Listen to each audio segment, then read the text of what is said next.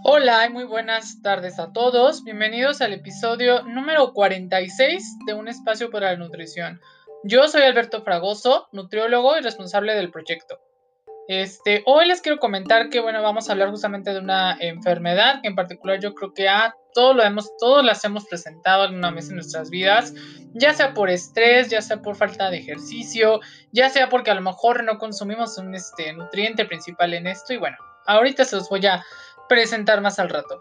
Ahora sí quiero comentar unos pequeños anuncios. La verdad es que bueno, ya va a acabar prácticamente este mes. Ya va a ser el último fin de semana de junio y espero que ustedes estén muy bien en casa, con sus familias, estén aprovechando este tiempo. La verdad, les mando un gran abrazo y también quiero agradecerles por tomarse el tiempo de escuchar cada uno de los episodios. La verdad, muchas gracias y bueno, estamos justamente al pendiente con esto.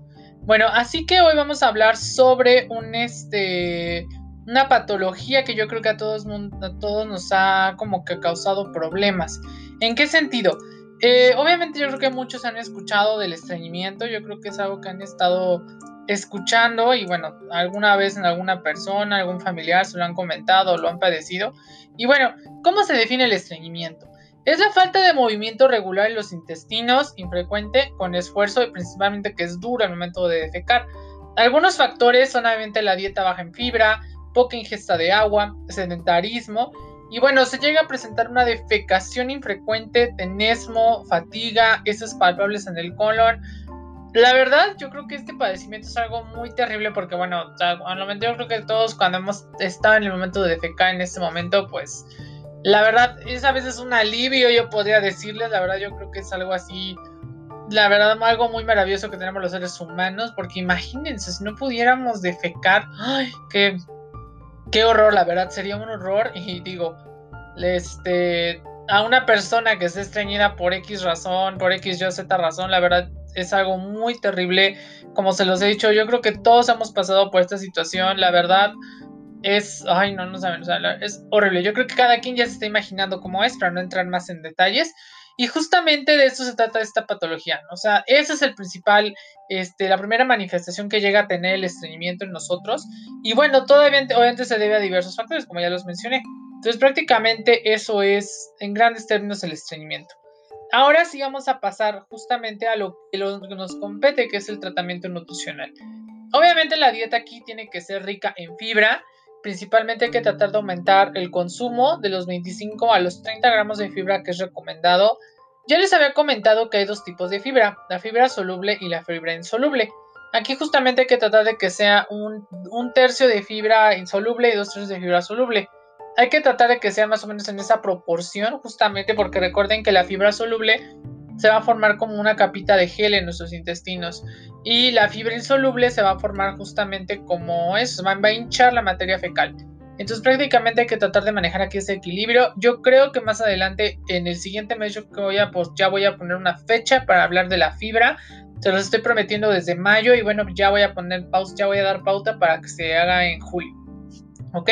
Esto es justamente para que el tránsito intestinal se regularice como tal, o sea, no haya mucha constipación, no haya dolor al defecar, se pueda obviamente llegar a un buen este, proceso final y todo eso. También hay que tratar que sea alta en verduras y frutas, principalmente consumir las que son con cáscara, porque pues obviamente encontramos fibra. Los cereales que sean principalmente integrales, es decir, consumir pan integral, consumir galletas integrales, pasta integral si se puede, arroz integral también. Entonces hay que tratar siempre de escoger esas tendencias o esos alimentos justamente para que nos ayuden a aumentar la cantidad de fibra. Si queremos llegar a esos 25-30 gramos, pues tenemos que buscar fuentes. Por ejemplo, también el amaranto puede ser una buena fuente, la avena también, el salvado de trigo también se recomienda, pero eso es mucha fibra insoluble. Entonces prácticamente también hay que tener un poco de cuidado con la ingesta, pero también es recomendable. Grasas mono y poliinsaturadas también son las que se recomiendan, principalmente aguacate, el aceite de oliva, recuerden que así normal, crudito.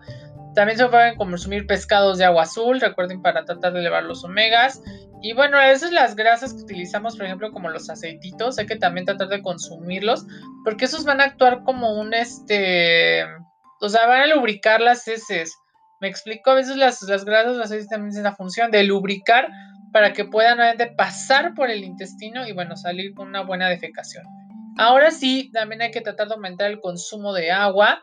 Y en dado de que no haya unos resultados así como tal con la dieta, pues yo les recomendaría alguna otra fibra, este, obviamente muy aparte, por ejemplo el metamucil es una de las cuales se requiere, eh, se recurre en muchos casos.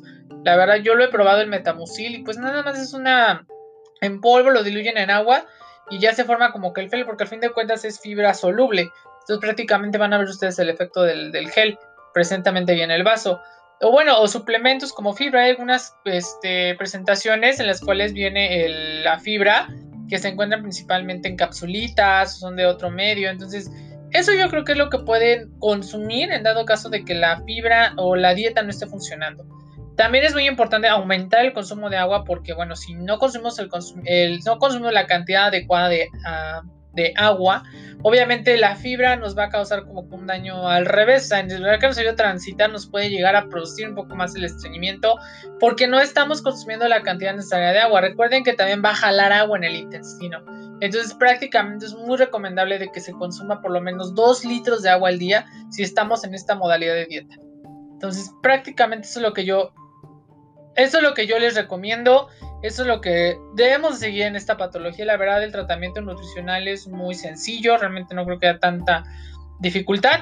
Y también les quiero agregar que tratar de elevar la actividad física, porque eso nos va a ayudar mucho a que el peristaltismo, es decir, el movimiento de nuestros intestinos sea más constante y obviamente no tengamos un problema con este aumento también de defecar. O sea, mientras estamos haciendo alguna actividad física, corriendo, este, obviamente caminando, no estamos todo el tiempo sentados, estamos en actividad de movimiento, eso también va a ayudar mucho a nuestros intestinos. Entonces, las personas que también sufren estreñimiento se les recomienda también realizar mucha actividad física.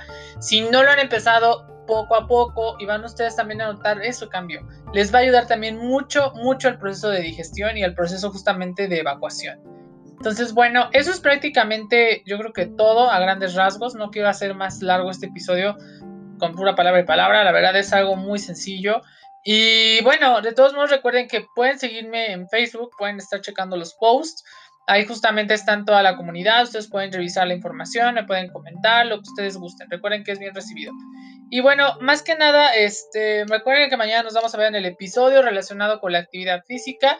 Así que bueno, ya los estaré esperando mañana para que puedan sintonizar el, el podcast.